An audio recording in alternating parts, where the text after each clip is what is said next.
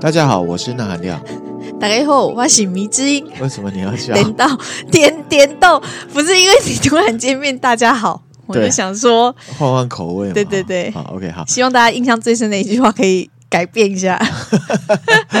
对哈，好，我们呢继续来讲和珅。好，刚刚讲到呢，和珅就是平复青云嘛，然后对干掉了安民嘛，对，然后呢跟又永跟贵，又跟永贵和好，对，就是在政坛上呢，没有政永远的敌人，也没有永远的朋友。对政坛冲浪冲的很好。嗯啊、嗯，他确实后来赚了非常多钱，他的房子后来被抄家了之后，辗转就变成了恭王府。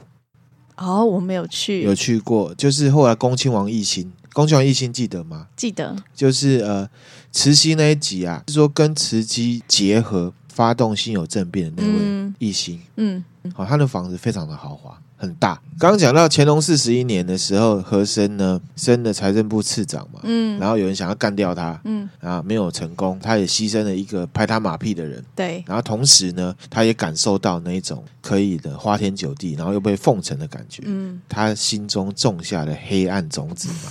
黑暗 种子，好青年那时候才二十几岁耶。后来呢，四年后，这个乾隆四十五年的时候啊，有一个云贵总督啊，他叫做李世尧，嗯好、他贪污哼，啊，贪污很大条，这样在中国钱就最重要嘛。对啊好、所以乾隆皇帝呢下旨命令呢，去到云南呢查办李世尧，嗯，哦，他就当钦差大臣了，所以那时候那个和珅还没有开始贪污吗？应该渐渐开始了啦，那只是乾隆还不知道，知道啦。知道，所以他叫一个会贪污的人去办另外一个会贪污的人，所以嘛，政治是这样，怎么样？贪污没有对不对，只有老板准不准？哦只，有贪污的人是谁。好黑暗哦，那这个贪污跟我有关，可以帮我，那你就贪吧，嗯，好黑大暗，概是这样子。哈，好，那他就去到云南嘛，要查办这个李世尧。嗯那李世尧本身其实也是很有才华的人，嗯真的，而且他记忆力很好，虽然个子很矮，可是呢，也是精通各国的语语言，嗯言，而且他手握军权。嗯所以他对这个身为钦差，就是专案大臣的和珅非常的不敬。嗯那和珅呢，表面上就是游山玩水啊，可是呢，他暗中去抓了李世尧的前管家，嗯对对这个前管家呢，严刑逼供，嗯打他、揍他、电他，各种随行怎么弄就对了。嗯逼这管家呢，把李世尧的罪状全部供出来。拿到了这个罪证之后呢，嗯和珅呢就找来了李世尧在云南重要的下属。嗯哦，这些下面的这些功臣就对了，跟他们宣告李世尧的罪证，就是说我钦差大臣已经拿到了李世尧的罪证，嗯，有没有人要挺他的？我先问大家，谁敢啊？那时候有我先问大家，大家有没有要挺他的？鸦雀无声，大家就没讲话，啊你墙倒众人推哦推，，就我早就知道他贪污对了，，没错，所以用钱在建立的关系就是这样子，脆弱，所有的人就倒戈，转当污点证人，就跟和珅说呢，我是被逼的，哈、行贿我也是被逼的，这样。嗯，那和珅拿到证据有没有？去给李世尧看啊，没办法，对啊，都已经这样子了，李世尧就认罪了。嗯认罪之后呢，哎，收了一个贪官，所以呢，和珅在乾隆跟前有没有嗯，升官了？他就升了财政部长，直接当部长了，，对，然后呢兼议政大臣。哦，嗯，这个议政大臣呢，通常有好几个，主要干嘛你知道吗？在皇帝旁边呢，跟皇帝讨论国家大事。哦，嗯，皇帝会上朝，对不对？啊，对文武百官这么多啊，就是照规定，就是日报、周报、月报，嗯，对不对？可是真正皇帝或者是主管或者总经理私底下都是会有，还是会有一些交流嘛。啊嗯，主要交流对象就是议政大臣。嗯，然后后来呢，这个乾隆皇帝就下谕旨，李世尧身为大学士，还当总督，哦，竟然这样子 A 钱，他说朕梦想都想不到啊，喊名都喊名没丢啦，嗯，就是我连做梦都想不到，你竟然会这样干 啊！嗯，好，然后就把他押到京师，有没有判什么斩监候？斩监候的意思就是什么？就是先关起来，我预定要把你杀掉，可是看看我之后心情好不好。有没有改变心意？对，然后把一些爵位就把他转给他弟弟，因为有一些爵位都世袭的，嗯，这样子。可是呢，后来在会议上面就改成什么斩立决。嗯哦，可是呢，皇帝你知道，皇帝都是有偶像包袱，对，而且呢，你今天要斩一个总督、欸，哎，那、其他总督会不会觉得我靠，哎，我也有贪呢、那你这样要斩 我，那我要不要直接造反了、就是嗯他要想到很多问题啦。也是哦。，对，然后他就直接去找这些总督来，他就说：“我现在要把他斩，你们想法是什么？我尊重你。”你说乾隆直接问对，他们啊，就让他们想说你们换位思考啦啊！我要怎么做你们才不会造反？就有点像这种感觉。哦感觉，呵呵，然后呢，这些人也是一样，墙倒众人推，斩立决，知道吧他们这样子嗯让 A 钱，像我就不会，斩掉他。当啊下一定要打落牙齿或血吞那啊！这里可以看得出来，你看当官就是要这样子，啊，嗯，很黑暗，然后呢马上要选边站，就斩立决。哼，那一直到呢中期的时候，就是和珅升的财政部这样部长嗯之后呢，他就真的完完全全的被乾隆给宠幸，嗯，被乾隆 宠幸，就是很宠幸他 了。哦，对不起啊，你们你想到你想到奇怪的地方对去，对对，因为怎么有一最近种毕业楼的感 觉？不是这样子的，好不好？所以呢，和珅啊，就去到云南，有没有开始管理这些啊他 A 钱的这些地方？然后呢，把一些什么钱的事情呐、啊，边防的事情呐、弄得这样子非常的 OK。嗯，然后呢，乾隆也很满意啊。为什么满意？因为钱收回来了。所以他有把它收回给乾隆，不是中饱私囊。你怎么知道没有？你怎么知道乾哦说隆不定他觉有得没有？就是分嘛，哦嗯讲实在话，应该是只是没有证据而已嘛。那为什么他很满意？就是因为这样嘛。嗯，后来又给他封官，还能加还能封，他不是已经什么都有了吗？反正他官很多，他他有几十个抬头他要不，要是真的。他要不要给他当父皇帝？我跟你讲，，他的名片啊呢、一张写上去写满，什么电话、email 都写不上去的，连公司名称都写不上去。直接给他父皇帝啊！好哎，有人说他是父皇帝 啊，等一下我会讲。哦，是哦，对，甚至呢，喜欢到一个极点，有没有？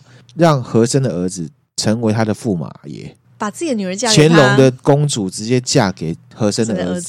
子而且那时候和珅的儿子还小，是已经先许配，等长大再来结婚，嗯嗯，当了什么四库全书的正总裁。他这个是怎么样？就是说乾隆他很好大喜功啦，嗯他还有编了这个四库全书。那四库全书是什么？四库全书对就是很多书啊，对，没错，《四库全书》呢，又称为《钦定四库全书》，是中国现存规模最大的一套丛书。嗯那我们都知道啊，这个《四库全书》是谁编的？就是乾隆。嗯，好、一样哈、哦，是他叫人去做，不是他自不是己编的，他戴上眼镜，然后一直自己去弄。OK，皇 帝，好哦，跟你想一想，贾博士也是， 好，好、好啦， OK，好，好、那乾隆， 这个是乾隆三十八年开始做，嗯，编了九年才成书。哇，总共收了三千四百六十一种书，然后呢，这个书卷有快要八万卷，嗯，总共有八亿字，多，把这个从先秦时代就战国到乾隆前期的一些古籍啊，嗯，还包含了一些西洋传教士传过来的数学啊，还有一些东西呢，啊、天文啊，一些东西全部都把它包含在内，嗯，是不是觉得很棒？对啊，这是不个是对后世的人应该很有帮助啊。你既然这样讲，我就要分享不一样的看法。好，好，你觉得这是人类的文化宝藏嘛？是不是？对啊，在编撰《四库全书》的过程里面呢、啊，好，我知道你要讲什么了，会有洗脑的那个城市在里面，对吧？你等一下我讲，我继续讲哈、好，呃，有分三类啦，一、嗯一种叫注入，一种叫存木，第三种叫尽毁。嗯符合条件的全部都放到存木里面去，只放书名，不收这个书。嗯，符合什么条件呢？什么条件？统治条件。哦，其实就是洗脑，没错，嗯嗯就像你讲的，如果是抵触清朝统治的一些思想，全部都尽毁，嗯嗯就是把它毁掉。嗯，跟你讲一个数字哈、好，注入刚刚有讲，总共有三千四百六十一种，对不对？对，存木就只有存起来，没有进到四库全书，有六千七百九十三种。更多的意思，然后呢，禁书有几种？来，九千多，两千八百五十五种，哦哦，哦称为四库禁书。嗯，而且这个禁书呢，直接烧掉毁掉，除了不另外保存原文之外，它怎么做呢？怎么做？直接改内容，直接改哦，直接改。哦，这就不 OK 啦，哈，不 OK 啊，所以我们现在说啊、这个四库全书是人类的文明瑰宝，都是为了管理用的啦。嗯，啊，它的规模很大，没错，可是其实背后是这样子，他的初始目的是好的，可是他做了手脚它的就不初 OK，始目的是不好的，他想要包保了留一文化个啊非常漂亮的糖衣，对，是这样。好啦，所以他原本打算就这样做就对了。嗯对，没错，思想控制。好，啊，我们现在一些国家也在做这个嘛嗯，嗯禁书什么的嘛。然后什么叫四库呢？就是呢，经史子集四部，经呢就包含一些道德规范啊、政教啊、一些伦理的东西，嗯主要是儒家的典籍啦，嗯周易》啊、嗯尚书》啊、周礼》《礼记》《诗经》《春秋》《论语》，全部都放在经部。嗯，反正下面还有分十几类啦。那史是什么？历史啊，哦，幸好你会，我以为你会说什么狗屎之类的。我没那么没水 准好吗 OK，，好，就是一些地理啊、历史、典章制度，嗯然后又有分什么正史、编年史啊、什么史很多，好、各种。那子是什么？字不知道就是诸子百家，好、譬如说道家的一些东西。哦，老子、哎庄子对，之然类后的，就有分儒家、兵家、法家、农家、医家，各种各种很多，嗯还有小说家啊，世家就是佛学啦，嗯，这样子。哎，你要说什 么？是这样。世家，你肚子饿了是不 受是了？？之前还有，你知道有一位很资深的听听 友，他说他印象最深的是八爸宝爸粥，粥怎么样？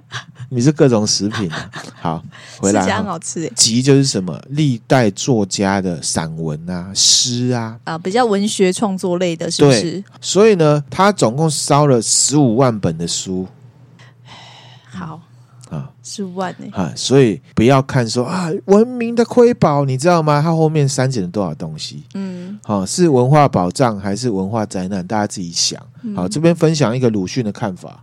鲁迅他在批评啊，明清还有民国时代文人的时候就在说了。嗯他说呢，乾隆、雍正两期啊，对中国人著作的手段啊，他觉得令人觉得惊心动魄。嗯，他说最阴险的就是删改古书的内容，对啦，是这个就跟我们讲煤气灯是一样的、啊嗯，他会改你的思想嘛。嗯欧威尔也有讲到，啊，嗯，所以也是古代在做了。这就是我们分享历史的好处以古鉴今。啊。对，也有人听友说最 印象最深就以古鉴今，好，哦大概是这样。好，批评他的还有什么？还有哈佛教授的看法，嗯因为哈佛大学呢，他们有历史学。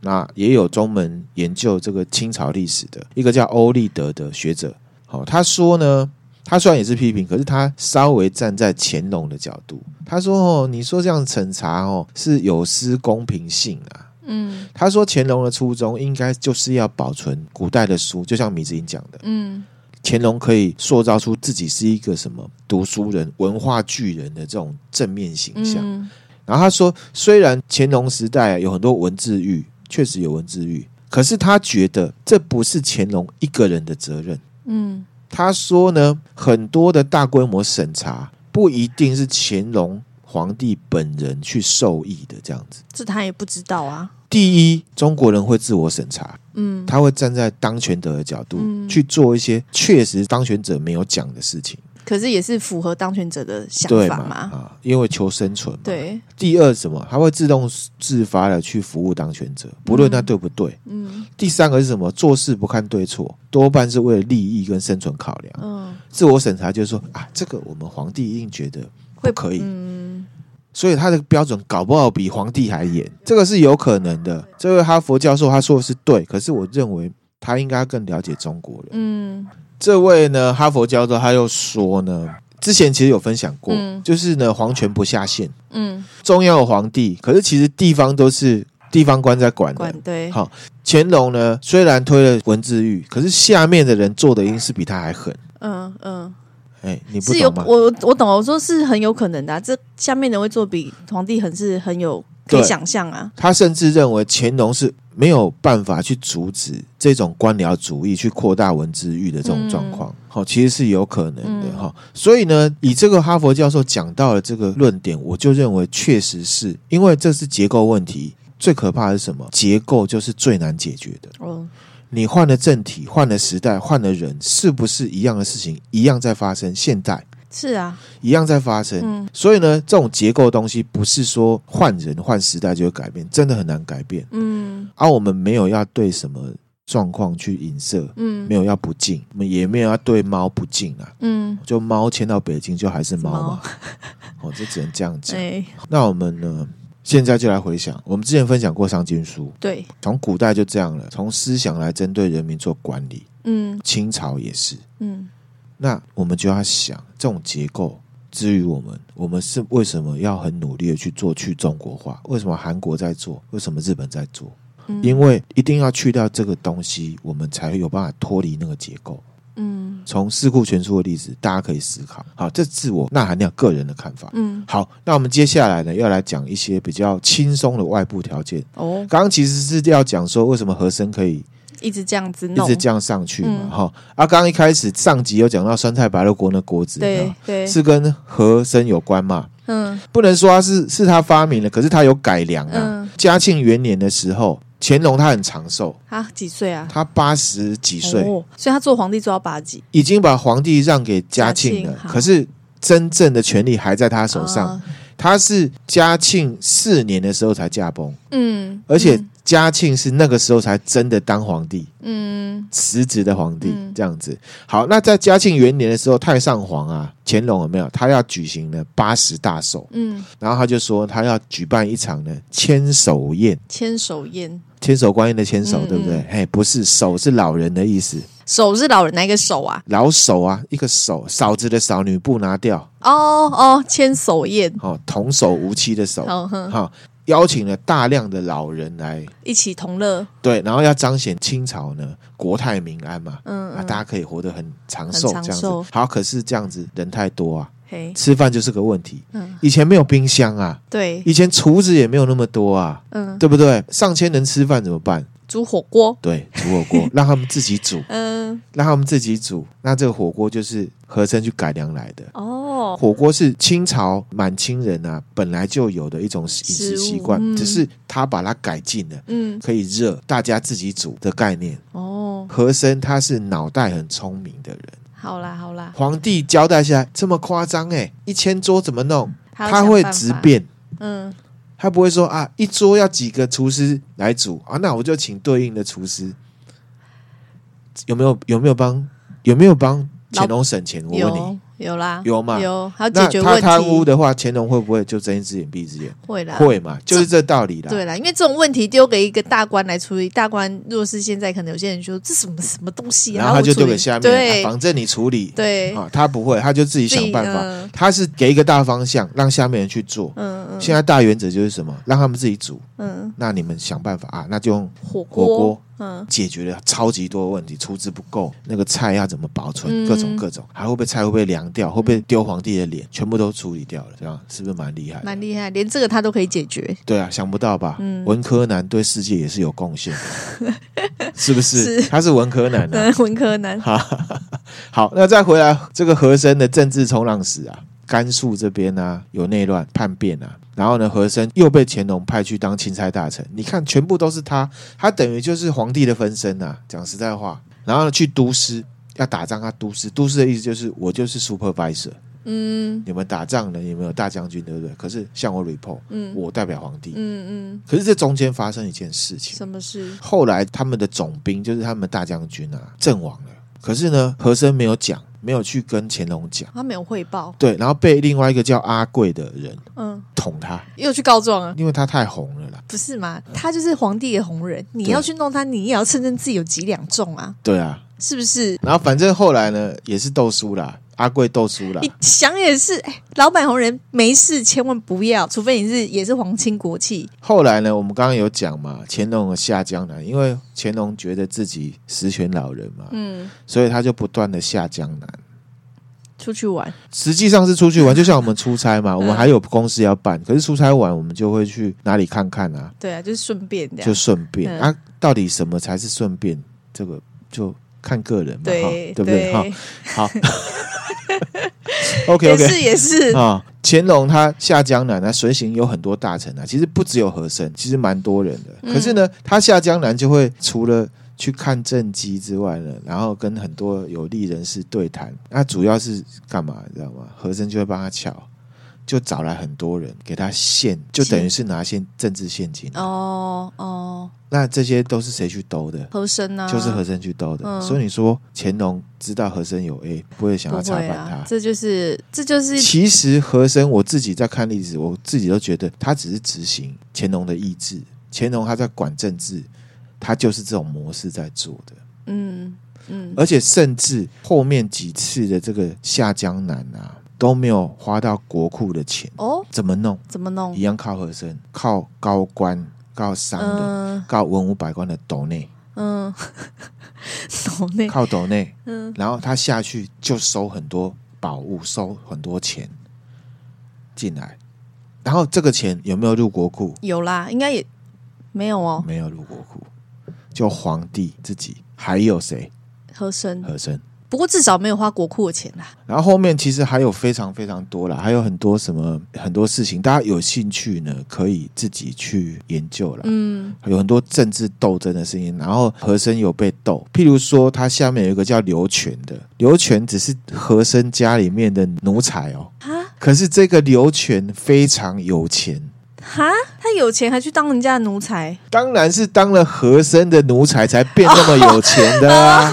呃呃，好好好好，这我个是点要了形容和珅是真的非常有钱，有钱那就是因为他非常有钱，所以就有人去捅拿嗯刘全这件事情去捅捅和他珅。哦，就是说，为什么连刘全虽然雍正已经破除了贱贱民民制制度度，可是其实还是有观念在大家脑袋里面的他。就还是奴才这对，样。就是说，你看刘全是一个奴才，他出门的车子有三匹马在拉、欸，嗯，根本已经是 B M W 等 级了，哪有一个管家可以这么有钱，自己有 B M W，怎么回事？嗯，他不是要告刘全，他是要捅和珅、啊，对对，然后就被捅啊，各种事情，大家有兴趣可以自己去查。有钱大家一起赚的概念啊，对，其实之前有跟大家分享过，一个人啊，嘿他就不是好跟坏这样一刀切嘛。嗯，哦，迷之音听了我这么久之后，我知道，我只是现在针对这个人，因为大家对他的印象就是贪官，讲到这边，大家应该也知道，他之所以是贪官，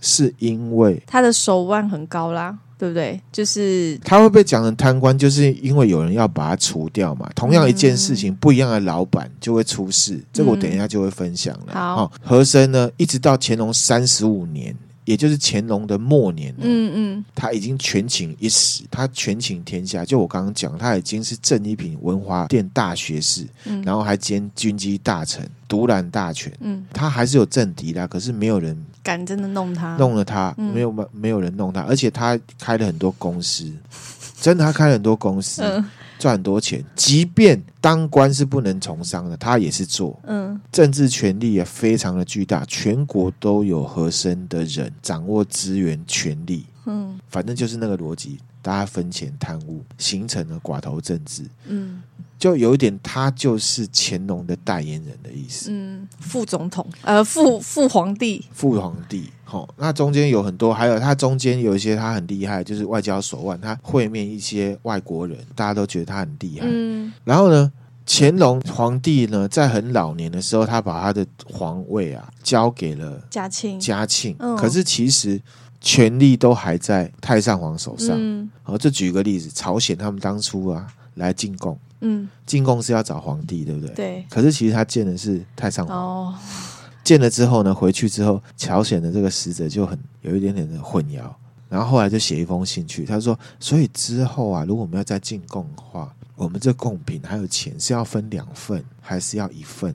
嗯嗯，就是说，到底是要给太上皇就好了，还是是给嘉庆，对，然后呢，太上皇他就回说：“好啦，那你还是给一份啦，你就给皇帝好了。”可嗯是其实实权是在他身上。嗯嗯嗯好，然后再加上，其实太那时候的太上皇他的指令都是谁在执行？和珅，都是和珅在执行，所以和珅被称为二皇帝。嗯，好，如果他是二皇帝的话，那真正的皇帝会怎么想？北宋啊，都没有权利，然后对啊所有事情都是二皇帝在做。嘉庆一定很闷，一定很闷，对不对？嗯然后嘉庆他都看着爸爸在做这些事情，嗯他很清楚和珅这个政治逻辑、贪污的逻辑。那我们就可以换位思考啊，我们还没有升主管的时候，就会觉得这个主管哪里有问题，对，做的事情很夸张。嗯等到我当主管的时候，这种事情就不能发生。嗯嗯，会警惕自己，，对，那如果这个主管上面的总经理是你的哥哥的话，嗯，他们两个虽然是发生一样的事情，你会不会去弄哥哥？不会，绝对是弄那个主管，对对不对？对，那嘉庆就是这样。嘉庆四年的时候，真正当实职皇帝。嗯嗯嘉庆四年的时候，大年初三，太上皇乾隆驾崩嗯，死掉了。他等到时机了。死掉之后，和珅马上就没有乾隆当靠山了。对，这时候呢，有一个叫刘墉的官，嗯哦，他他也是一个文学家，然后也是一个书法家，这有兴趣可以去查哦。他是一个以清官出名的，马上弹劾和珅。嗯，他为什么敢弹劾？因为乾隆死啦，乾隆死了，他看得出来嘉庆很堵拦和珅，嗯因为嘉庆要把权力都抢回来。弹劾了之后，有没有嘉庆皇帝马上收到这个资讯，有没有？马上他就先安排和珅去当首席治商大臣。这名字智商大臣治商大臣啊，就是、哦，智商， 我听成哈治就丧是乾隆皇帝死死掉掉了了，丧事的太那上皇死掉了嘛，嗯让他去治商。嗯他就说啊，你管这事情哦，太上皇这很重要，你其他事情都不要管。哦，停止他所其有他的其职他的务食物，然后还跟他说：“你就好好在宫中啊，帮我处理太上皇的这个丧事，你不要离开宫中，哦，限制他，限，制他行动。嗯嗯，同日呢，传了其他有军权的人进来，要怎样？升要官抓他。哦，抓他。可是以和珅这么聪明，他难道没有料到这一切吗？其实我觉得啊，靠山倒了，你再聪明都没有用。但我觉得以和珅他的政治手腕，他当初怎么没有一起连嘉庆一起安抚呢？他只顾着乾隆，他难道没有想到乾隆接下来是要接班的？我问你哦，如果啊，你是富二代，嘿看，我是你富的二爸代，爸是一个很强的企业家，可对是其实他做了很多黑暗的事情，而且他黑暗的事情都透过公司的总经理在做。嗯，我刚刚的例子其实我就有讲了，你嗯只是没有真的换位思考进去，不喜欢你爸爸这个作风。没有，我只是想说，站在和珅的立场如，果你不喜欢你爸爸那个作风，当初那总经理要用你爸爸那作风来说服你，说服得了你。也是也是，好吧，而且我是接下来要当真正老板的人。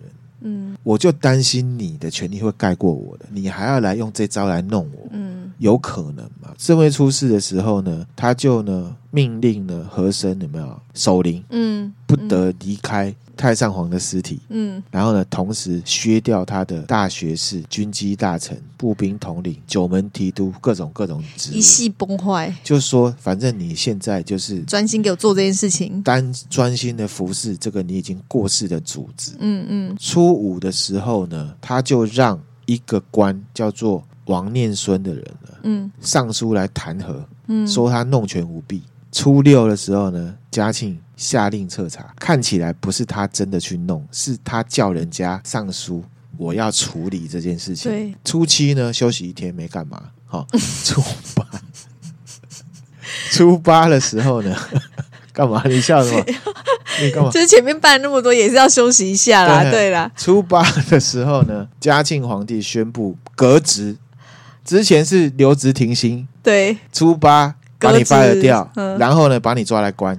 嗯然后所有，因为他之前是军机大臣，朝中所有的一些奏折什么本子都跟他有关。他下令所有要上奏的文件都直接向我皇帝这边来，军机处不能附录抄本。不要让和珅知道任何事。这对，样下面都是啊他的人呐、嗯嗯全部都从我这边来，他要把权全部抢回来，嗯，大刀，大刀阔斧。嗯初十的时候呢，嘉庆他就写了一个谕旨，嗯要求呢全力查办。初十一的时候呢，下旨抄家，直接抄，直接抄家，然后抄家抄了两天哦，才抄完。好、就那些财物太多。，哦对，初十三的时候，其实已经开工一个礼拜了啦。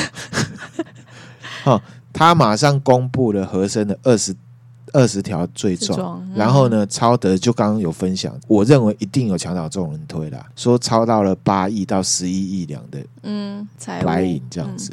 近代《华尔街日报》它有大概算过，它那个财产啊，大概是两百五十七亿到三百一十四我靠亿美金，嗯哇塞，大概是这样。好，好，刚刚有讲到他有宣布他的二十条罪状嘛，嗯嗯好，我大概讲一下。好，第一条，乾隆他自称啊，朕于乾隆六十年九月初三蒙皇考，就是听他爸爸的话呢，来册封皇太子。可是他还没有宣布的时候，和珅就在初二的时候，就在嘉庆他自己面前递如意，泄露机密。嗯，然后呢，就觉得这个人呢，他觉得这个是他自己的功劳，嗯，这是一个大罪、嗯啊！什么是递如意？什什么么是如如意意就是一个这个玉器嘛，这个对不玉对器，那、啊嗯以前这个如意是干嘛用？你知道吗？我知道之前看哪一部的时候嗯，就是好像是《熹妃传》吧，然后那个男主角在选妃的选妻妾的时候，就是有把如意拿给他啊，选皇后啦，要谁当皇后的时候会把这个如意给他，对，其实如意很简单啊，这个地如意已经是一种就是一种形容词啦。嗯，就是说某一个人他要从原本的身份变成另外一种身份的时嗯，然候，后寓哦就会有意思，一个行为叫做地如意。嗯嗯，所以他的意思就是说，我初三才要封皇太子，你和珅初二的时候就在那边地如意，嗯你是把我皇帝放在哪里？嗯我是皇帝耶、所以这是你第一个大罪。嗯然后我要补充，那个如意在古代以前是不求人，是招 抓备的痒哦、用、捞备用的。嗯好，那第二大罪是什么？这个其实哦，你做事情要小心，你真的得罪了未来的皇帝啊。第二条呢，嘉庆说，去年的过年的时 候，哇，去年过年的时候对我跟你讲，他以前因为被他翻旧账，其实就是功高震主啦。嗯嗯我未来的皇帝我会害怕啦。嗯其实讲实在话，他说去年的过年的时候，太上皇他在圆明园召见和珅啊，嗯，结果和珅竟然他骑马直接从左门进去，然后进到光明正大的殿，无父无君啊！你以为你是皇帝是不是？第二大失罪，敬失礼，第三大罪，他就说啊，你和珅啊腿不舒服啦，竟然呢乘着轿子进到大内，然后呢直接开进神武门，所有的人都看得到，你把我皇帝放哪里？这是第三大罪。全部都是不尊敬皇帝。然后第四个就真的比较严重，嗯第四个，他说呢，和珅把出宫女子啊娶为自己的妾，嗯罔顾廉耻，这个是第四大罪嗯，啊。什么是出宫女子？什么是出宫女子？其实出宫女就是说，你进到哦宫里面，当宫女也好，或者是妃子也好，各种各种，嗯嗯可能会有很多原因要出宫。譬如说，我觉得你很笨，我就就是不想用你。嗯嗯你生病了，我也不想用你，或者是这些妃女超过三十岁，就要太老出去了了，就要出去，对，他这边指的把出宫女子娶为次妻是什么？你知道吗？嗯这是一个民间说法，就是说呢，和珅陪乾隆下江南的时候，有一个扬州的一个盐商，然后以前盐商很有钱，嗯他会进贡很多东西嘛，嗯啊，里面呢有进贡美女，嗯，这个美女叫做黑玫瑰，嗯是外国人，就肤色比较深的美女，嗯因为乾隆皇帝他收了很多的贡品，嗯然后美女。啊，其实他收了，他有的就摆在那里，嗯，然后和珅其实早就看上他了，哦，所以他趁乾隆不注意的时候，命令这个太监总管，因为什么都是他管的嘛，嗯造了一个借口把黑玫瑰送出宫，嗯然后自己再到外面把她接进自己的家里面，把她纳成妾。哦哦他玩了太上皇的女人，啊哦，可是太上皇又不玩他，不是吗？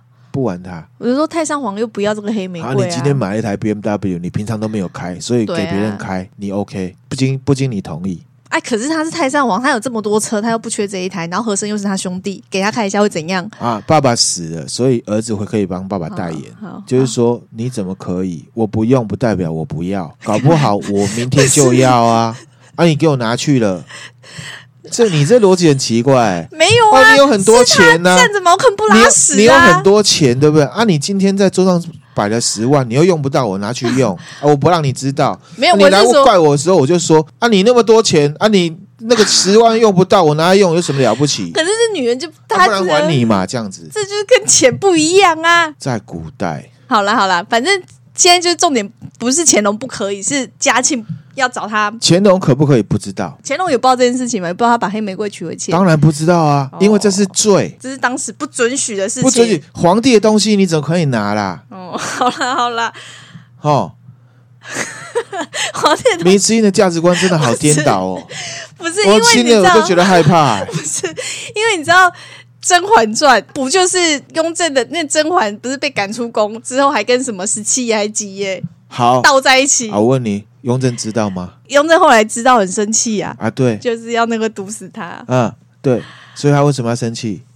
好啦，我只是就一个，好啦好啦，那第五大罪就是他办事情啊不那个 啦，哦不干净啦就是就是偷偷刷刷啦，嗯隐瞒一些东西啦嗯哈。那第六条呢，就说呢，他爸爸过世的时候有没有？他觉得和珅呢没有觉得难过，嗯，然后呢，跟外面的这些文武百官还在说说笑笑，嗯，不行，所以不行。你看，这个就不是法治社会会发生的。嗯我主观觉得你这样是犯罪的。那就不对。嗯嗯第七个是什么？他说呢，他的爸爸以前写文章啊，或者是画一些东西，嗯或者是会批一些啊，譬如说皇帝怎么了不起嘛，譬如说名人的话，他下面就敢在上面写一些说画的很棒，嗯，画的很差，各种各种。然后他说呢，和珅竟然说乾隆啊写的不实在，不如把它撕掉，嗯，然后他自己来写。哦，可是这件事情到底有没有发生？不知知道，没有可证是据，嘉庆说他有嗯这样嗯子，反正后面很多罪哈，这罪一样我会贴给大家。哦，嗯，大家自己去看。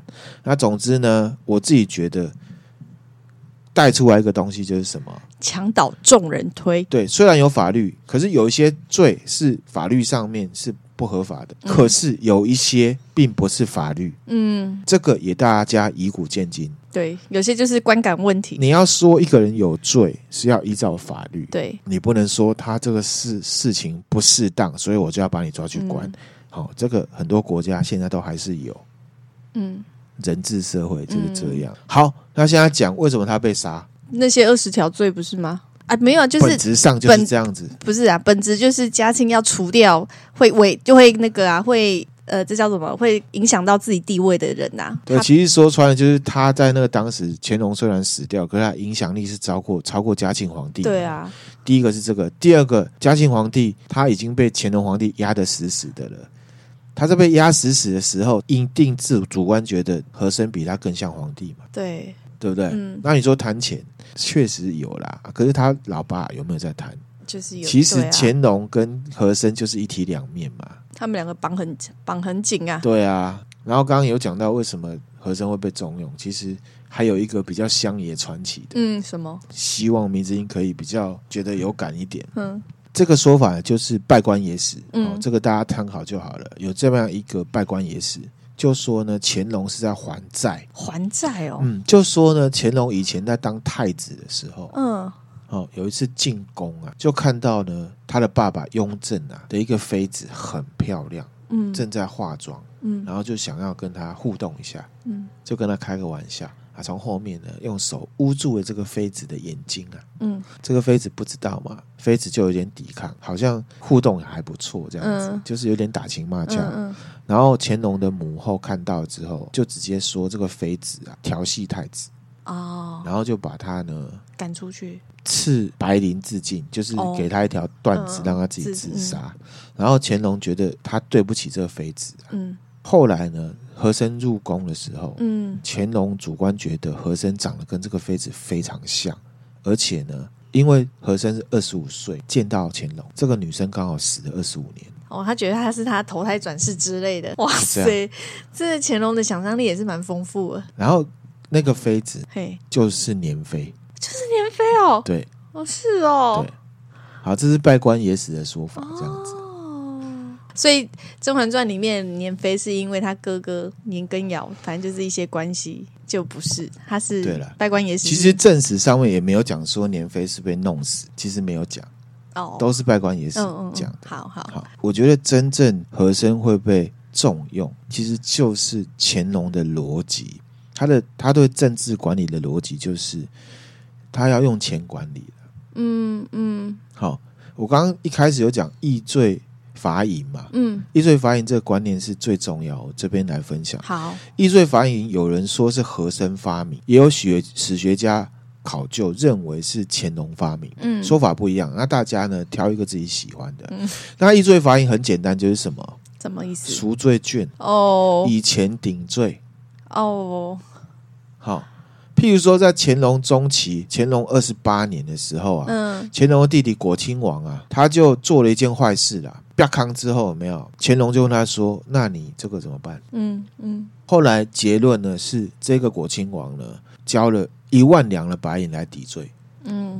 哦，所以他国家才会变这么有钱，对，因为他知道下面人都有在贪污。用这种方式让他把钱缴回来，这嗯然后呢，和珅他在当财政部长的时候，他就全部都在帮乾隆执行这个易罪罚银的事情，哦，这个好像也算是有点聪明哦。很聪明吗？就是，可是你想哦哈，嗯，第一个易罪罚银，它不会进到国库，哦，进到我以为会进到乾隆的私库里面去了。哦，，好，那如果是进到乾隆的私库，那那就不 OK 啊，和珅身为乾隆的大掌柜，对，他有没有得分？一定有啊，一定有，所以他们两个其实是道极大的，所以乾隆是个，所以嗯，大家说他是贪官，是嘉庆说他是贪官，其实那是不能说的秘密而已。对了，因为嘉庆不能诋毁自己的爸爸嘛，对，其实你说他是贪官，乾隆就是这样搞的啊。就是乾隆也是个贪贪污的皇帝，你觉得乾只有乾隆是贪污的皇帝吗？其实贪污就是一个人的定义啦。如果没有法令把它定出来，什么叫贪污的话，贪污是需要被定义的。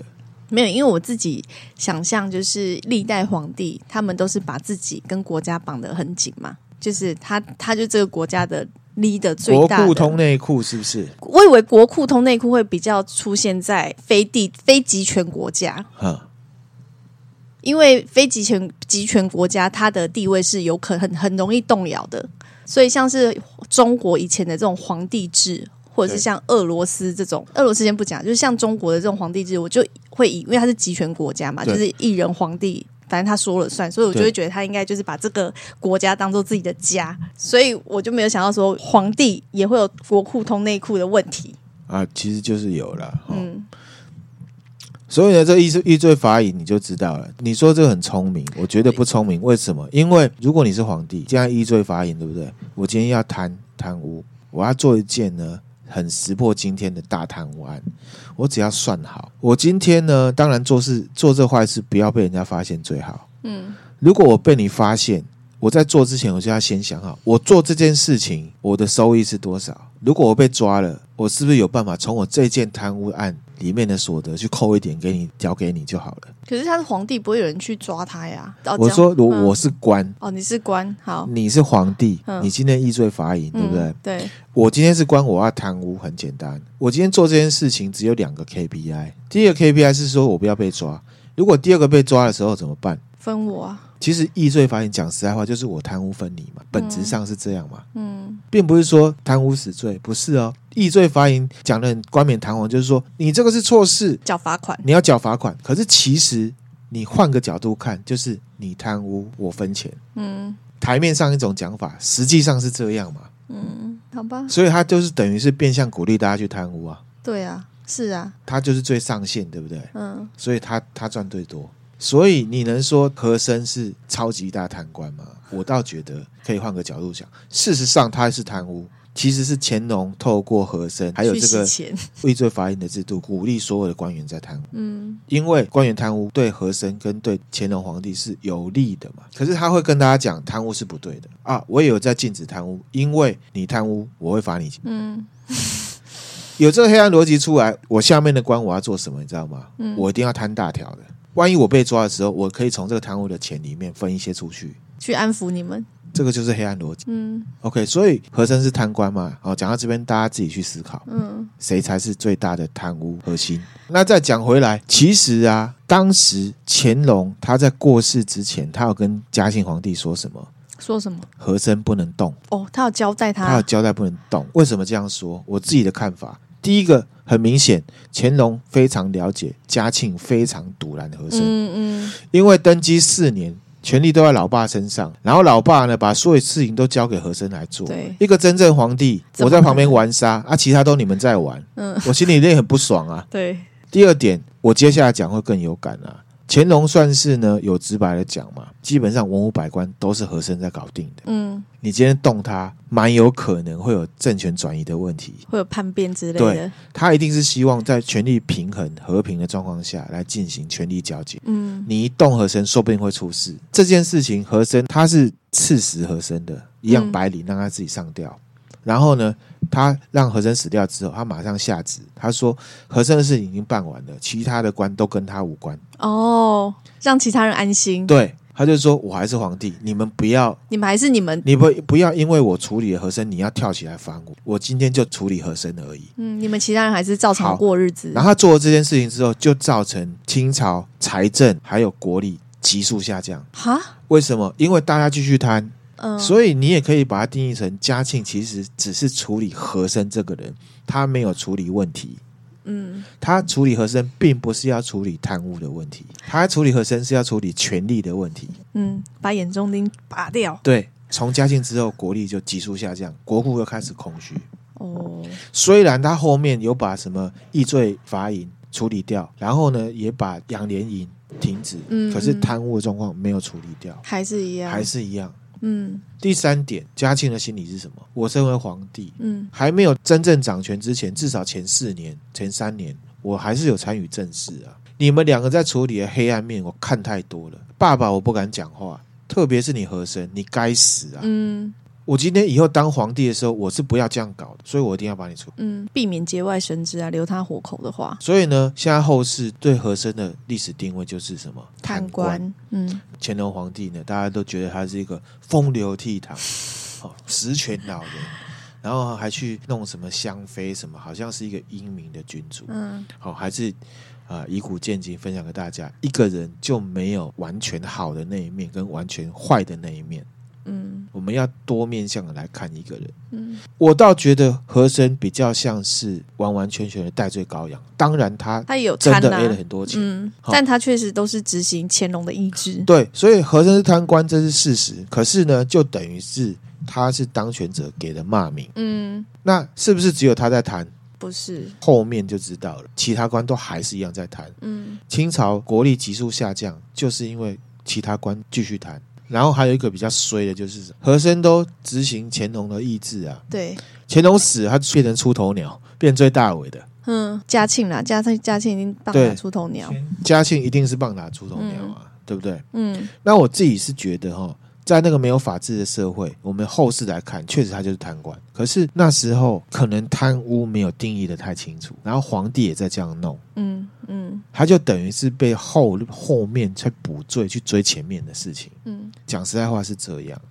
那到现在的法治社会就不一样了，现在法治社会贪污就是违法的，就是罪，对，贪十万块跟贪十亿基本上是一一样样的。的，就是贪，但是在那个复杂的人治社会里面就不是这样。嗯那我们就要避免人治社会的情况。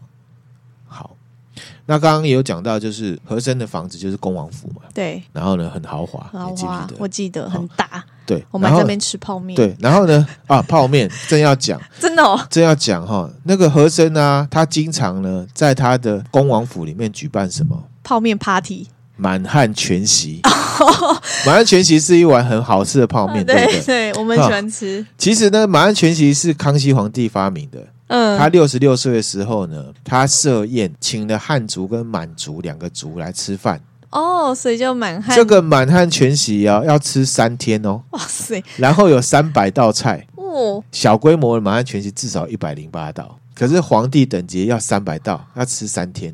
哇，三百，然后呢，嗯皇帝他就是第一次吃了之后，他就觉得很棒，他就马上拿笔来，他就写这个东西叫做满汉全全席席，这样子。哦，啊，那后来和珅呢，他就在他的住宅呢，常常办这个满汉全席。嗯然后这满汉全席有分宫内宫外之分哦。宫内的满汉全席就是皇帝跟他的一些亲、亲亲族、信嗯皇族、亲信呢，好一些功臣，这功臣要限什么二品以上的、哦，哦，二品以上的才可以，才可以参加宫内的满汉全席。嗯宫外的满汉全席就是满族一品、二品的一些官员有没有？还有钦差大臣来吃。嗯，然后里面有一些什么菜哦，里面有三八蒸、三跟八海八 蒸、芹八蒸跟草八蒸。嗯三八蒸里面有什么菜，你知道吗？不知道哦欸这个现在是一个环保的社会哈、哦，这个东西就不能再吃哦了。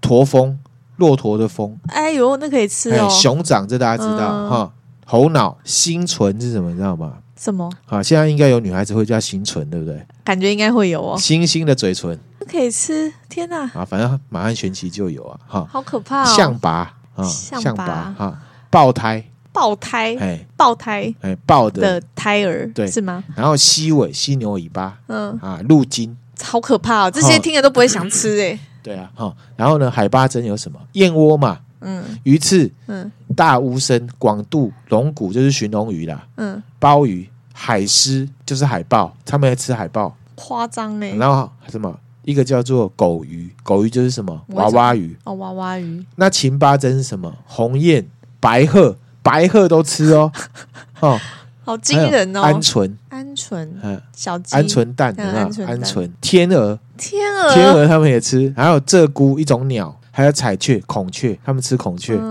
斑鸠、红头鹰、草八珍，就是素食就 OK 了哈。猴头菇、银耳、嗯竹荪，嗯，还有一个东西我不知道叫什么，叫做驴窝菌、羊肚菌、花菇、黄花菜跟芸香杏，哦，草八珍听起来比较 peace，素的都是素食。哦，很奢华，就是一个奢华的代表。嗯，哦，还有一个官可以这样子请这个呃大家吃满汉满汉全全席，现在大家都可以吃啊，便利商店就有在卖。泡面 嘛，然后呢，和珅他其实啊，除了他的日常生活很豪华之外，其实他真的哦，跟乾隆皇帝是兄弟啦。嗯，巴迪巴迪，为什么？因为乾隆啊，他文学文学造诣蛮高的，他是读书人。嗯，然后呢，乾隆也是读书人，嗯他们两个真的会讨论一些知识类的文文学学的的东西，或者是一些东西。他呢很喜欢念什么《三国演义》跟《春秋》。嗯好、他常常呢，而且他很喜欢朱熹，宋朝理学家，所以他对易经应该有研究。嗯这个和珅他信奉什么现实主义，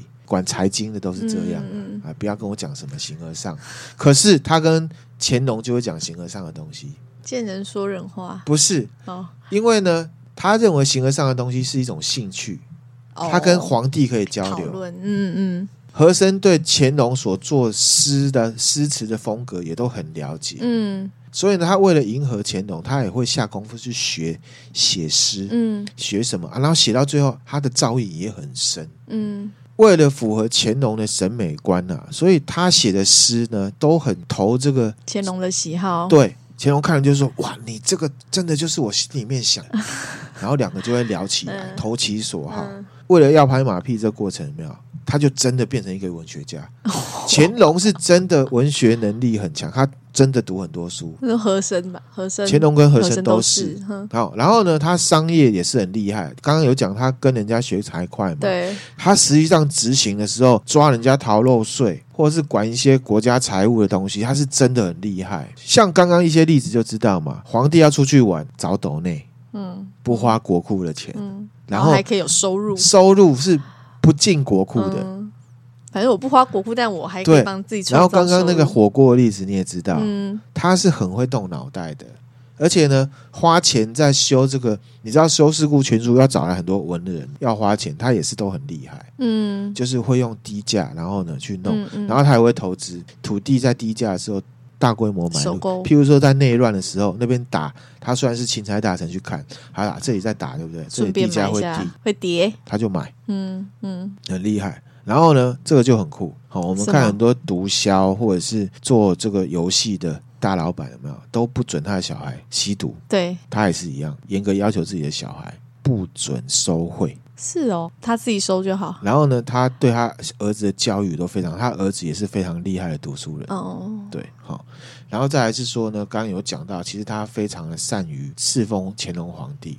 嗯，算是个可用之才啦，他真的很厉害啦。嗯我觉得他会被当贪官，当然他有贪，可是我觉得啊，他的老板就这样搞啊，他老板就喜欢这对哦样，他只是帮他，他就是他的白手套嘛。对啊，是不而是且其实以他侍奉老板的角色，他是干得很很好,、啊好。的，他在乾隆跟前做了二十年，嗯，他被升迁了四十七 次。多高你这样平均算二十年好了，四十七一次年半年升一次对以上。啊！哇塞，这这个履历写起来真的是太厉害了。，对，而且从里到外，他真的跟乾隆很搭。为什么？因为他也信藏传佛教，嗯乾隆皇帝非常笃信藏传佛教，嗯所以他们形而上的东西真的很有得聊。就是他们精，不论是精神上还是对什么，都是很合的。对他们差二十五岁，可是真的就等于是兄弟过莫莫逆逆之之交交，了吧只嗯能是这样讲。所以呢，皇帝乾隆皇帝真的是睁只眼闭只眼啊。